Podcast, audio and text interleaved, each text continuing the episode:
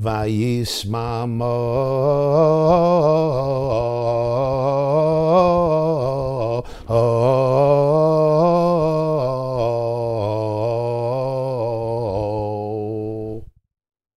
היום לא נדבר על פרשה שלמה בתורה.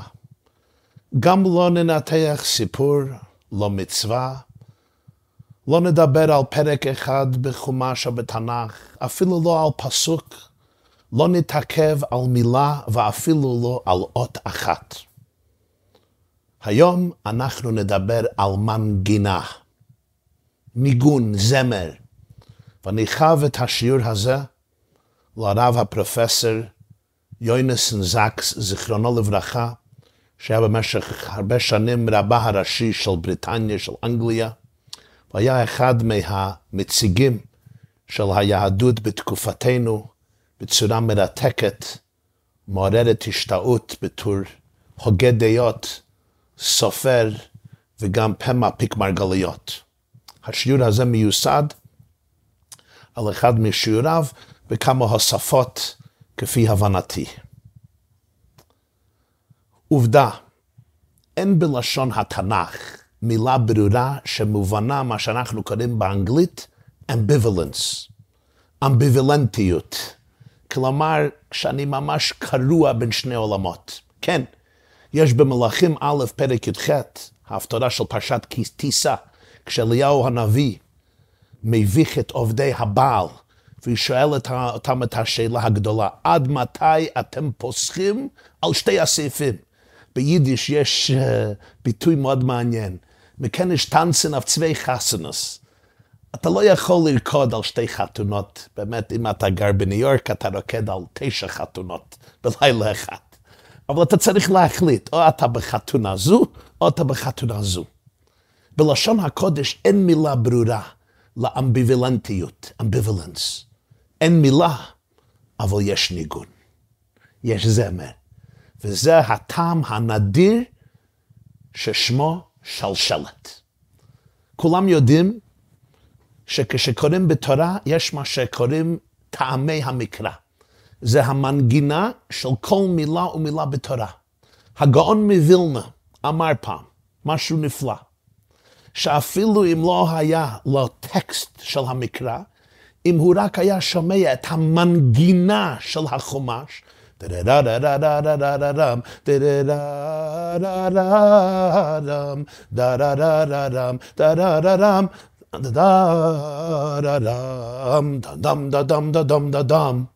הבעל קורא צריך לדעת את זה בעל פה, כי זה לא כתוב בספר התורה, זה רק נתפס בחומשים. וזה ניתן במסורה מדורי דורות. אמר הגאון מווילנה, שהמנגינה על כל מילה כל כך מדויקת, שלפחות בצורה תיאורטית היה אפשר לשכתב את כל המילים מתוך המנגינה. עד כדי כך יש חיבור בין המנגינה של המילה לתוכן המילה. אחד מהטעמים, מהניגונים על המילים, שהוא מאוד מאוד, מאוד מאוד נדיר, והוא נמצא רק ארבע פעמים בכל חמישה חומשי תורה. זה הטעם, הטרופ, המנגינה ששמו שלשלת. זה הולך ככה. שלשלת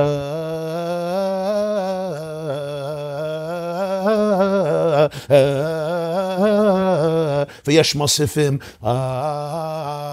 נגינת השלשלת מיוחדת במינה.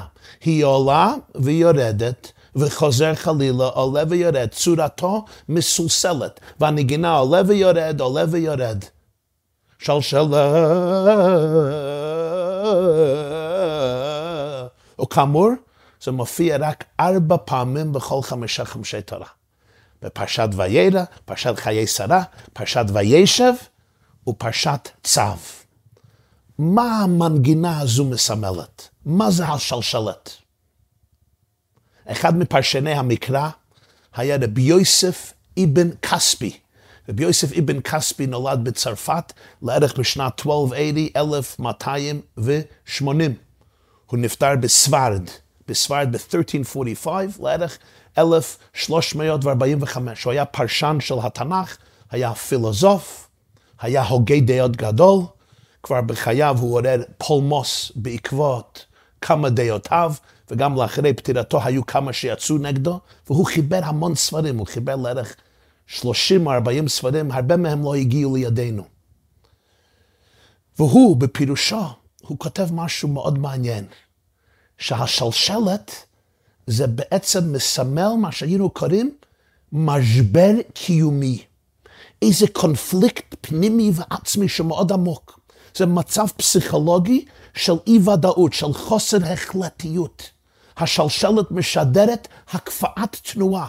כפי שקורה לאדם הקרוע בקונפליקט פנימי, כאילו הקורא נדבק למילה ומתקשה לעבור למילה הבאה אחרת. תשמעו, יביים... נו, נו, תמשיך, נו, תמשיך, נו. כאילו נדבקתי. היו ברקורדס הישנים, זה היה סרט, סקראץ'. שריטה, וה, והניגון לא יכול, יש לכם CD לפעמים שיש שם שריטה, והמנגינה כאילו מוקפאת, היא דבוקה פה והיא לא יכולה לעבור לשלב אחר כך. במובן פסיכולוגי ורוחני יש כאן הסלבטות קשה. אני נמצא בהסלבטות קשה, אני לא יודע מה להחליט. יש צד זה ויש צד זה, ושני הצדדים מאוד מאוד חזקים, והם, הם, והם אה, הופכים אותי, הם הופכים אותי ככה, אני, אני נעשה משותק. השלשלת היא המוזיקה של עד מתי אתם פוסחים על שתי הסעיפים. המוזיקה של האמביבילנטיות, של אמביבילנס. משבר קיומי. בכל פעם, כך אומר רבי יוסף אבן כספי, בכל פעם גיבור הסיפור נדרש לקבל הכרעה שהיא לא הכרעה, שהיא לא הכרעה קלה. הכרעה שכל עתידו תלוי בה, אבל הוא לא מצליח לקבל הכרעה הזו. הוא שסוע בין שני עולמות, ושניהם יש להם כוח משיכה גדול. הוא חייב לפתור את הדילמה באחת מן הדרכים, אבל כל אחת מן הדרכים תאלץ אותו לוותר על פיתוי עז או, או על שאיפה חשובה. כפי שהרב זקס אומר בלשונו הנחמד, זה רגעים of, uh, of uh, spiritual drama, emotional drama. יש כאן דרמה נפשית. דוגמה אחת, אנחנו פוגשים בפרשת חיי שרה. בואו נזכר ברקע הסיפור. אברהם אבינו שלח את עבדו כדי למצוא בחרן אישה לבנו יצחק. הכתוב לא נוקב בשמו של העבד, המפרשים וחכמינו זכרם לברכה מזהים אותו עם אליעזר עבד אברהם. אליעזר הולך לחרן עם עשרה גמלים, הוא מגיע לבאר מחוץ לעיר, והוא עושה מבחן. הנערה שתבוא לשאוב מים מתוך הבאר ותציע מים גם לו, והנשים אשר איתו לגמליו, היא האישה שהאלוקים ייעד ליצחק אבינו לבן אדונו. בפסוק הפותח את דברי אליעזר, ברשת פרק כ"ד, פרשת חיי שרה, כתוב ככה, ויאמר, השם אלוקי אדוני אברהם, הקרנה לפניי היום ועשה חסד עם אדוני אברהם. אנחנו לא היינו משערים את זה, אבל המילה ויאמר מותאמת על פי המסורה בשלשלת. ויאמר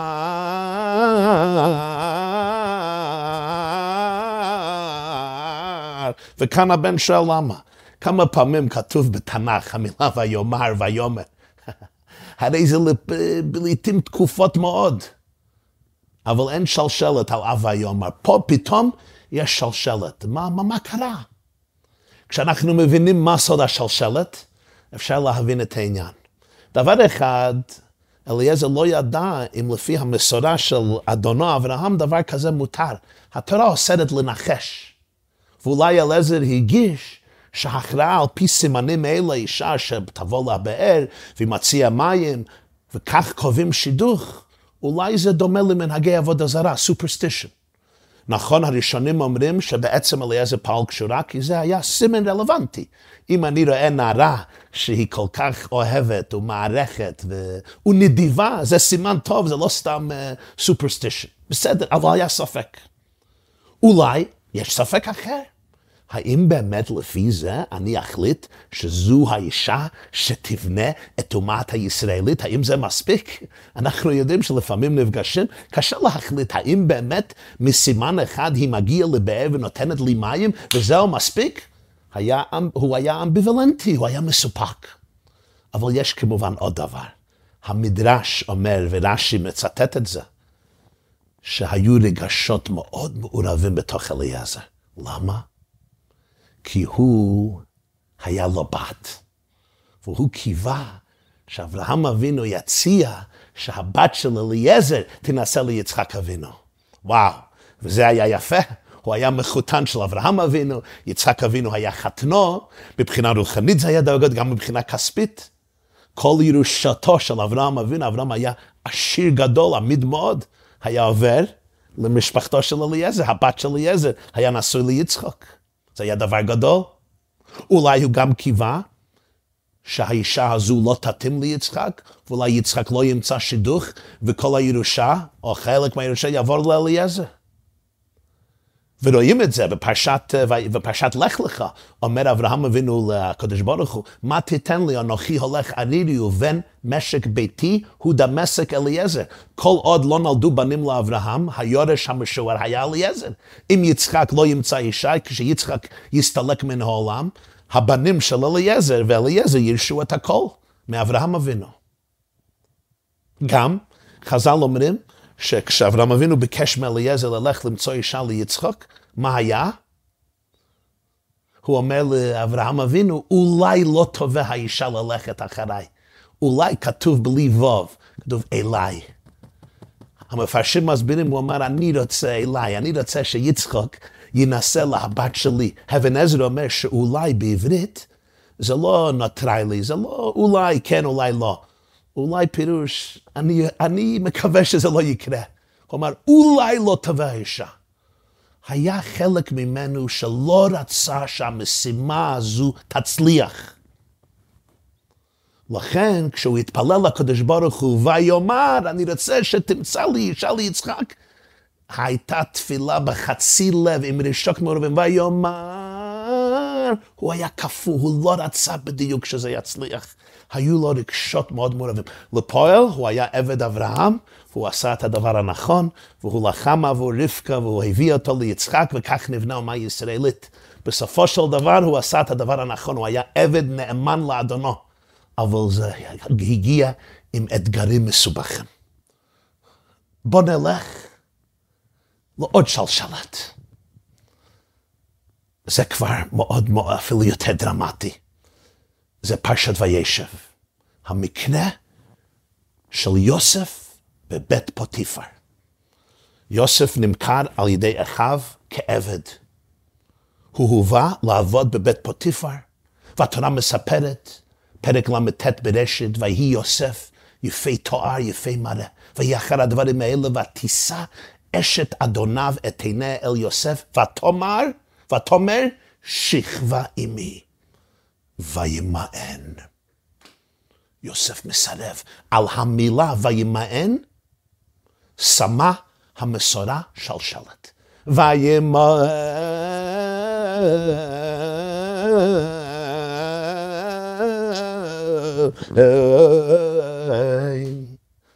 אנחנו יכולים לדמיין קצת את הסכסוך הפנימי של יוסף ברגעים האלה. מצד אחד, כל הווייתו המוסרית אמרה לא, לא, לא. להיכנע לאשת פוטיפר תהיה בגידה באמונתו, במוסר שלו, בכל מה שהוא למד אצל אבא וסבא, בכל מה שמשפחתו מצייגת, מייצגת. הם הממשיכים של ברית השם, מקיימים שבע במצוות בני נויח, שביסודו זה חיי משפחה של נאמנות, נאמנות ודבק באשתו ולא באשת אחר. זו גם תהיה בגידה בפוטיפר ובאשת פוטיפר. יוסף מסביר לה, הוא אומר, ויאמר אל אשת אדוניו, הן אדוני לא ידע איתי מה בבית. כל אשר יש לו נתן בידי. איננו גדול בבית הזה ממני, ולא חסך ממני מאומה, כי אם אותך באשר את אשתו, ואיך אעשה הרעה הגדולה הזאת, וחטאתי לאלוקים. זה הנימוק שיוסף מציג לאשת פוטיפר. זה צד אחד. אך מנגד, הפיתוי היה אז. חכמינו, חכמינו זיכרונם לברכה במסכת יומא, מספרים שפוטיפר שינתה את הבגדים כל כמה שעות כדי לפתות את יוסף, והיא אמרה לו, אם אתה לא נכנע לי, אני אנקר את העיניים שלך. אני אכפוף את קומתך. אני אכניס אותך לבית האסורים. היא התרה אותו. היא עשתה את החיים מרורים ממוות והיה לו הכוח. רואים מה שהיא עשתה בפועל? שמה אותו לבית כלא, היה נשאר שם ורקוב כל החיים. היא גם, הגמרא אומרת שהיא הבטיחה לו סכרים אדומים, ככה היום היה עשרים מיליון דולר. זה גם היה לפני מתן תורה. יוסף היה בודד, היה בצו של פיקוח נפש. כתוב בפסוק, ויבוא הביתה לעשות מלאכתו, ואין איש מאנשי הבית, והגמרא במסכת סוטה ל"ו, מביא מחלוקת של רב ושמואל, אם זה מלאכתו בצורה פיזית, הוא הגיע הבית לעשות מלאכה, או ויבוא הביתה לעשות מלאכתו, פירוש שסוף סוף כל סוף הוא נכנע. הוא נכנע, הוא כבר לא היה יכול להתאפק, זה היה יותר מדי קשה. הוא היה ילד בן 17, בלי אימא, בלי אבא, בלי אחים, בלי משפחה, בלי תמיכה מוסרית, בלי תמיכה פיזית. הוא נכנע. הגמרא מספרת במסכת סוטה שבאותה שעה בעטה דיוקנו של אביו ונראתה לו בחלון. וזה עיכב אותו מהמעשה. בן 17, בודד מכל הבחינות במצרים. וסוף סוף הוא הצליח בבית זה, והיא מבטיחה לו שמיים וארץ וכל טוב גשמי והצלחה אדירה בעבד, וזה נקרא עבד לפני שלושת אלפים וחמש מאות שנה. יש פה שלשלת וימאן. זה מנגינה אלגנטית שמשקפת מאבק, מאבק מוסרי, התכבדות, התלבדות מוסרית שיוסף חווה על בשרו. יוסף התגבר, הוא סירב, הוא מיען, הוא שילם על זה, הוא נכנס לכלא, אבל לא בלי מאבק פנימי. יש עוד שלשלת בפרשת צו, אבל זה מעבר השיעור הזה, על המילה וישחוט. משה רבנו שוחט, וישחוט. אבל זה מביא אותנו אל השלשלת הראשונה בכל התורה כולה. וזו השלשלת בפרשת ויירא. על המילה ויתממה. ויתממה. מה קורה? יש פה קונפליקט עצום. בוא נזכר, בוא נזכור את רקע, רקע הסיפור. שניים מהמלאכים שביקרו אצל אברהם אבינו הגיעו לסדום. מי גר בסדום? לוט. לוט היה אחיינו של אברהם אבינו, אבא של לוט היה הרן, אחיו של אברהם אבינו. אז לוט היה אחיינו. לוט עזב את אברהם. כבר שנים הרבה הוא עזב את אברהם, הוא לא רצה להיות בסמיכות לאברהם, הוא הלך לסדום. המלאכים מגיעים אל בית לוט והם מזהירים אותו. כי העיר הזו תחרב על כל תושביה. אנשי סדום רעים וחטאים להשם מאוד. אנשי סדום היו מלאים תועבה ושחיתות. והזעקה של העניים שהתייסרו שם הגיעו עד לשמיים, הכצעקתה, כפי שחכמינו ז"ל אומרים שלקחו נערה אחת שנתנה לחם לעני ועינו אותה עד מוות. והאזעקה הזו הגיעה עד לשמיים והמלאכים אומרים אל לוט, העיר הזו תחרב ולכן עליו להזדרז ולנוס עם משפחתו. אבל לוט מתעכב. כך אומרת התורה, ויאמרו האנשים אל לוט, עוד לכפו? חתן בניך, בנותיך וכל אשר לך בעיר. הוצא מן המקום כי משחיתים אנחנו את המקום הזה. כי גדלה צעקתם את פני השם וישלחנו השם לשחתה. ויצא לוט וידבר אל חתניו לוקחי בנותיו. היו לו חתנים, היו לו שתי בנות נשואות לאנשי סדום. גם היו לו בנות שהיו ארוסות. הוא אומר להם, קומו צאו מן המקום הזה, משחית השם את העיר. ויהי כמצחק בעיני חתניו. חשבו שהוא בטחן עושה להם בדיחות טובות. סדום יחרב, אז סדום היא יפה, נחמדה, מטופחת, מפותחת, עם חיה. real estate נדל"ן בסדום היה הכי גבוה, היה צחוק. כמו השחר עלה. ויעיצו המלאכים בלוט לאמור, קום, קח את אשתך, קח את שתי בנותיך הנמצאות, פן תיספה בעוון העיר. ויתממו, וישממו, אם אתה אשכנזי. ויחזיקו אנשים בידו, ביד אשתו, ביד שני בנותיו בחמלת השם עליו, ויצאו וינכו מחוץ לעיר. על המילה ויתממו יש שלשלת. וית, וישממו.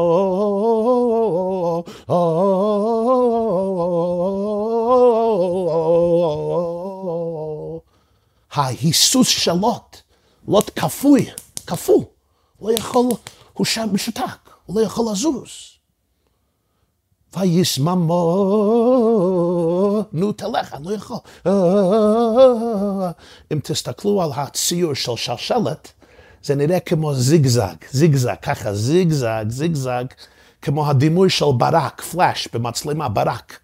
למה? כי ככה בן אדם, הוא זיגזג, זיג, בו, אני הולך פה, לא, אני חוזר, הולך פה, חוזר, הולך פה, חוזר, ממש זיגזג. ההיסוס של לוט הוא לא רק פרגמטי, ודאי הוא חי כאן, לא קל לעזוב, קשה, אבל יש כאן משהו הרבה עמוק יותר. תבינו את המשבר הקיומי הפסיכולוגי. כשאברהם ולוט הסכימו להיפרד זה מזה ולשים כך קץ להריב בין הרועים, לוט נשא את עיניו וירא את כל כיכר הירדן כי כולה משקה, כי גן השם כארץ מצרים בואכה צוהר, ויבחר לו לוט את כל כיכר הירדן. כך כתוב בספר בראשית פרק י"ג בפרשת לך לך. לוט בחר לבנות את ביתו ואת עתידו בסדום. לגם, הגם שתושביה היו רעים וחטאים לשם מאוד, אבל לוט אהב, הוא התאהב במקום.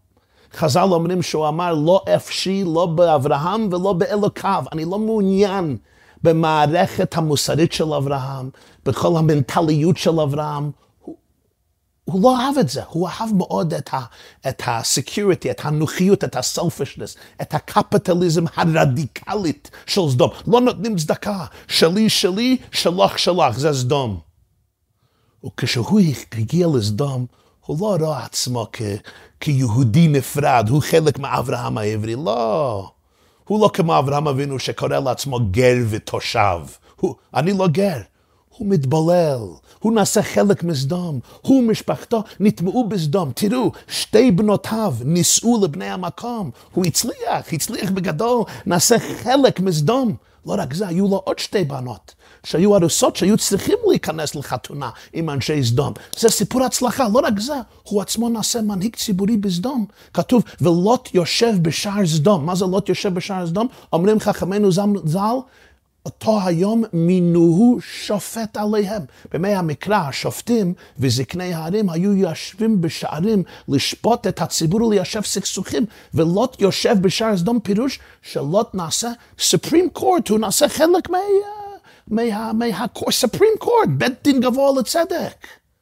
הבג"ץ של סדום, הוא היה ראש הבג"ץ, לא סתם. הילד הזה הגיע מבית אברהם, נכנס לסדום, נעשה סיפור הצלחה, והוא כבר שופט גדול, Supreme Court Justice. הוא הרגיש שהוא שייך לסדום. הוא שייך למקום הזה. הוא חלק בלתי נפרד מהנוף, מהאווירה, מה, מהחיים בסדום. הוא הצליח בגדול. ההתבוללות זו הייתה סיפור הצלחה. נישואי תערובת, הוא מעורב עם הציבור, הוא מנהיג ציבורי, קיבלו אותו בשתי ידיים. פתאום משבר. לא רק משבר פרגמטי, משבר קיומי. פתאום הוא מכניס שני אורחים, הוא שופט העיר, אולי לכבד אותו? תושבי העיר סובבים את הבית שלו במצור, והם רוצים להתקיף, והתקיף בצורה מאוד מגעילה. שני אורחי לוט. וואו, מה קרה? ועוד דבר, לוט מתחנן למען אורחיו. הוא מציע לשכנים במקומם את בנותיו. נו, המוסר של סדום, מפקירים את הבנות בשביל האורחים. מה אומרים לו? תשמעו, אומרים לו מילים אלה, פרק י"ט, ויאמרו, גש הלאה, הלך מפה, תעוף מפה. האחד בא לגור וישפוט שפוט, אתה נרא לך מהם. אתם אומרים, אתם שומעים מה אומרים לו? You're a dirty Jew. You're a dirty Jew. אתה יהודי מלוכלך. ז'יד, דווי גרושי. סוף סופוף אתה יהודי מלוכלך. האחד בא לגור, אתה גר, אתה לא חלק מאיתנו. אנחנו יודעים מי אתה. לוט, אל תחשוב שאתה מנהיג וישפוט שפוט. בסופו של דבר, אתה לא תשפוט אותנו. אתה לא תגיד לנו איך לנהוג. אנחנו נזיק לך הרבה יותר מהאורחים. האחד בא לגור וישפוט שפוט. יהודי מלוכלך, אתה תגיד לנו? איך לנהל את המדינה שלנו? בסך הכל אתה זר, אתה גר. ואם זה לא הספיק, לוט הולך אל חתניו, לוקחי בנותיו, והוא מבקש, קומו צאו מן המקום הזה, תצילו את עצמכם והבנות שלי. הם לא מתווכחים אותו, ויהי כמצחק בעיני חתניו. היהודי הזה הוא בדיחה, ויהי כמצחק. You're a joke, you're a gesture, you're a jester. אתה צחוק, אתה בדיחה, כמצחק. לא לוקחים אותך ברצינות. אתה לא חבר שלנו, אתה זר לגמרי, תעוף מפה, נראה לך אחד מהם.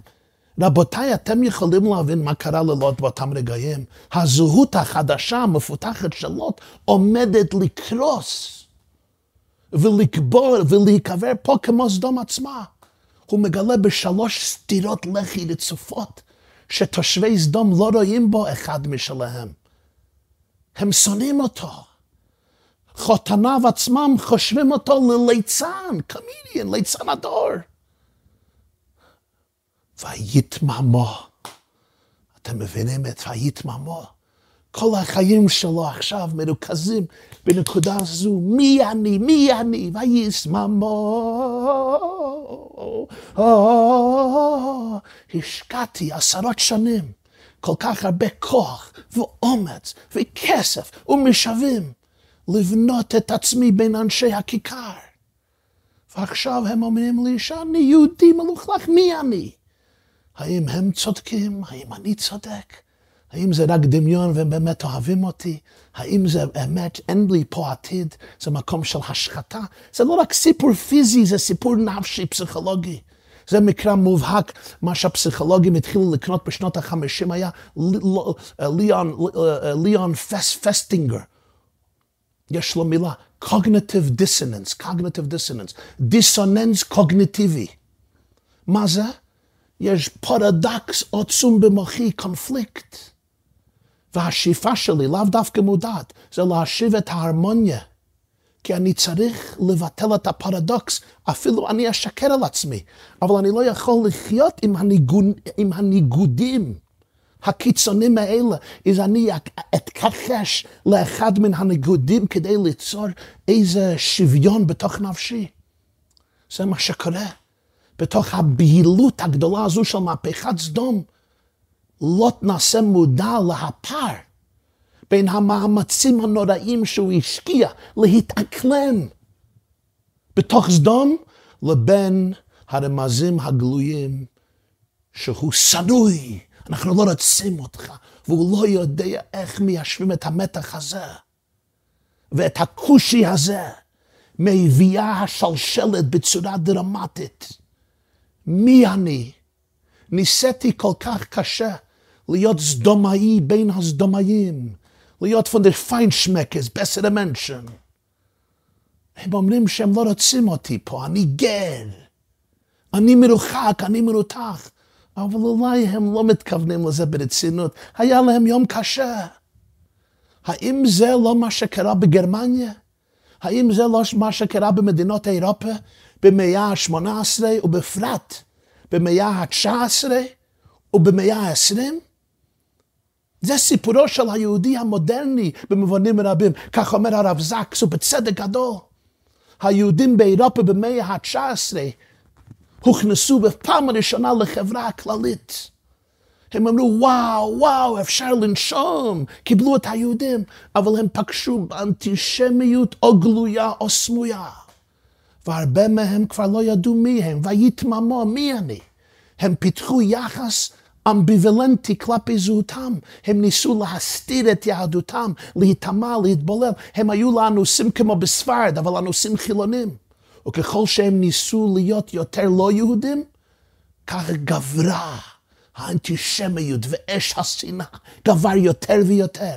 הם איבדו הרבה בתהליך הזה, מורשתם היהודית, וגם עצם היכולת הפשוטה לדעת מי אתה ומה אתה, מי אני ומה אני. להגיד לילדים מי אתה. בגרמניה, באוסטריה, בשנות ה-30, אני שמעתי את זה משארית הפליטה, המבוכה הייתה כה רבה, היה יהודי גרמן, גדל בגרמניה, הוא אמר לי, אני הייתי יותר גרמני מהגרמנים, אני הכרתי את, את, את, את, את, את, ככה הוא אמר לי, את גתה ואת שילר ואת שופנהאואר, הפילוסופים והמשוררים והזמרים, יותר מהגרמנים, הרבה יותר מהגרמנים. ועכשיו אני לא גרמני, הם השקיעו כל כך הרבה מאמצים, הרבה מהם עברו לנצרות במאה ה-19. היו נישואי תערובת, עזבו את המסורה, ויתממה. האם אנחנו צריכים לעזוב את המולדת שלנו? האם באמת הם שונאים אותנו? האם באמת יחסלו אותנו, יגרשו אותנו? הם לא יכלו להאמין לכל האותות המלמדים קיומיו של היטלר, יימח שמו. כמו האיומים של שונאי ישראל אחרים עד היום הזה, הם רציניים. ויתממו, אני רוצה להגיד לעצמי שזה לא ככה. ואתם יודעים? עכשיו אני יכול להבין מה קרה לאשתו של לוט. בפסיכולוגיה יש מושג post-decision dissonance, דיסוננס לאחרי החלטה. אשת לוט, הרי הזהירו את אשת לוט לא להביט לאחור כשהיא בורחת, אבל היא כן הביטה. ותביט אשתו מאחוריו והיא הפכה לנציב מלח. מה זה? ככל שהסוגה חשובה יותר, כך אני מושך את ההחלטה זמן רב יותר. וככל שקשה יותר להחליט, כך אני אתייס, אתייסר יותר בשאלה אם זה נכון או לא נכון. ואפילו לאחרי שאני מחליט, יש לי מחשבות שניות, אני זקוק לאישוש ולאישור חוזר, אני תמיד מביט לאחור, אולי טעיתי. אני לא יכול לשחרר את עצמי אפילו לאחרי ההחלטה. עכשיו תסתכלו על אברהם אבינו ותראו את הניגוד. אברהם אבינו, הייתה לו אכפתיות לכל העולם כולו. רבנו המאירי כותב בהקדמה לפרקי אבות, אברהם אבינו השפיע על יותר מחצי מהאנושות, להכניס אותם לחיי של מוסר ואהבת הבריות, כי בצלם אלוקים עשה את האדם. אברהם אבינו יצא למלחמה למען שכניו תושבי הכיכר. אברהם אבינו הציל לוט. אברהם אבינו ראה שלושה אנשים שהיו נראים כמו ערבים שהשתחוו לאבק על גבי רגליהם, והוא הזמין אותם לתוך האוהל שלו, יוקח נא מעט מים וישנו תחת העץ. ויקח חמא וחלב ובין הבקר אשר אתה עשה, והוא עומד עליהם תחת העץ ויאכלו. כך מתחילה פרשת וירא. אנשים זרים, לא הכיר אותם, לא היו שייכים אליו, הניגוד הפך לסדום. וכשהקדוש ברוך הוא אומר לאברהם אבינו, אני רוצה להחריב את סדום, הוא זה שצועק, השופט כל הארץ לא יעשה משפט. אברהם אבינו אכפת לו מכל בן אדם, בן אדם שהוא יודע שהוא או היא נבראה בצלם אלוקים. הוא התפלל למענם, הוא מלחם למענם, והוא חושב עליהם והוא רוצה להכניס אורחים וליתן חסד לכל עובר ושב. אבל אף פעם לא שכח מיהו. מבחינה רוחנית ורגשית, הוא חי חיים נאמנים לעצמו, לנשמתו, לאלוקיו. היה נאמן ליהודו, לאמונתו, לבריתו עם אלוקים. כשהוא צריך לקבור את שרה בפרשת חיי שרה, הוא פונה לבני חטא ואומר, גר ותושב אנוכי עמכם. אני תושב, אבל אני גר. אני יודע מי אני. אברהם העברי, הוא מעבר אחד, כל העם כולו מעבר שני. אברהם אבינו אף פעם לא השתדל למצוא חן ולמכור את נשמתו ואלוקיו והמוסר שלו עבור נזיד עדשים. ומה בני חטא אומרים אליו? הם אומרים לו המילים האלה, נשיא אלוקים אתה בתוכנו. אתם מבינים את החילוק? הניגוד בין לוט ואברהם מדגים, מדגים את הניגוד המתקיים בכל דור ודור, בין יהודי שחי באמביבילנטיות ליהודי שחי בביטחון עצמית ובאמונה פנימית, לדעת מיהו, מי היא, מאיפה אני בא, מה ההיסטוריה שלי, מה המולדת שלי, מה הארץ שלי, מה האלוקים שלי, מה האמונה שלי, מהם היו אבות ואימהות שלי עד לאברהם אבינו. לוט משתדל בכל מועדו להתמזג עם סביבתו, לרקוד מה יפית ולמצוא חן בעיני הסדומאים. בסופו של דבר השכנים רואים עליו בו, רואים בו נטע זר. אחד בא לגור וישפוט שפוט. אתה מטריד אותנו. חתניו רואים בו ליצן הדור. אברהם אבינו אומר, גר ותושב אנוכי עמכם. והם מסתכלים עליו ואומרים, נשיא אלוקים, אתה בתוכנו. העולם מכבד יהודים שמכבדים את עצמם. המשוואה לא השתנתה הרבה מאז. העולם הגדול מכבד יהודים שמכבדים את היהדות. מעריכים יהודים שמעריכים את היהדות. אוהבים עם שאוהב את עצמו, את ארצו, את אמונתו, את ההיסטוריה שלו, את המסורת שלו, את אלוקים שלו, את תורתו. העולם נעשה נבוך, נבוך, מעורב, בנוכחות יהודים שהיהדות מביכה את עצמם.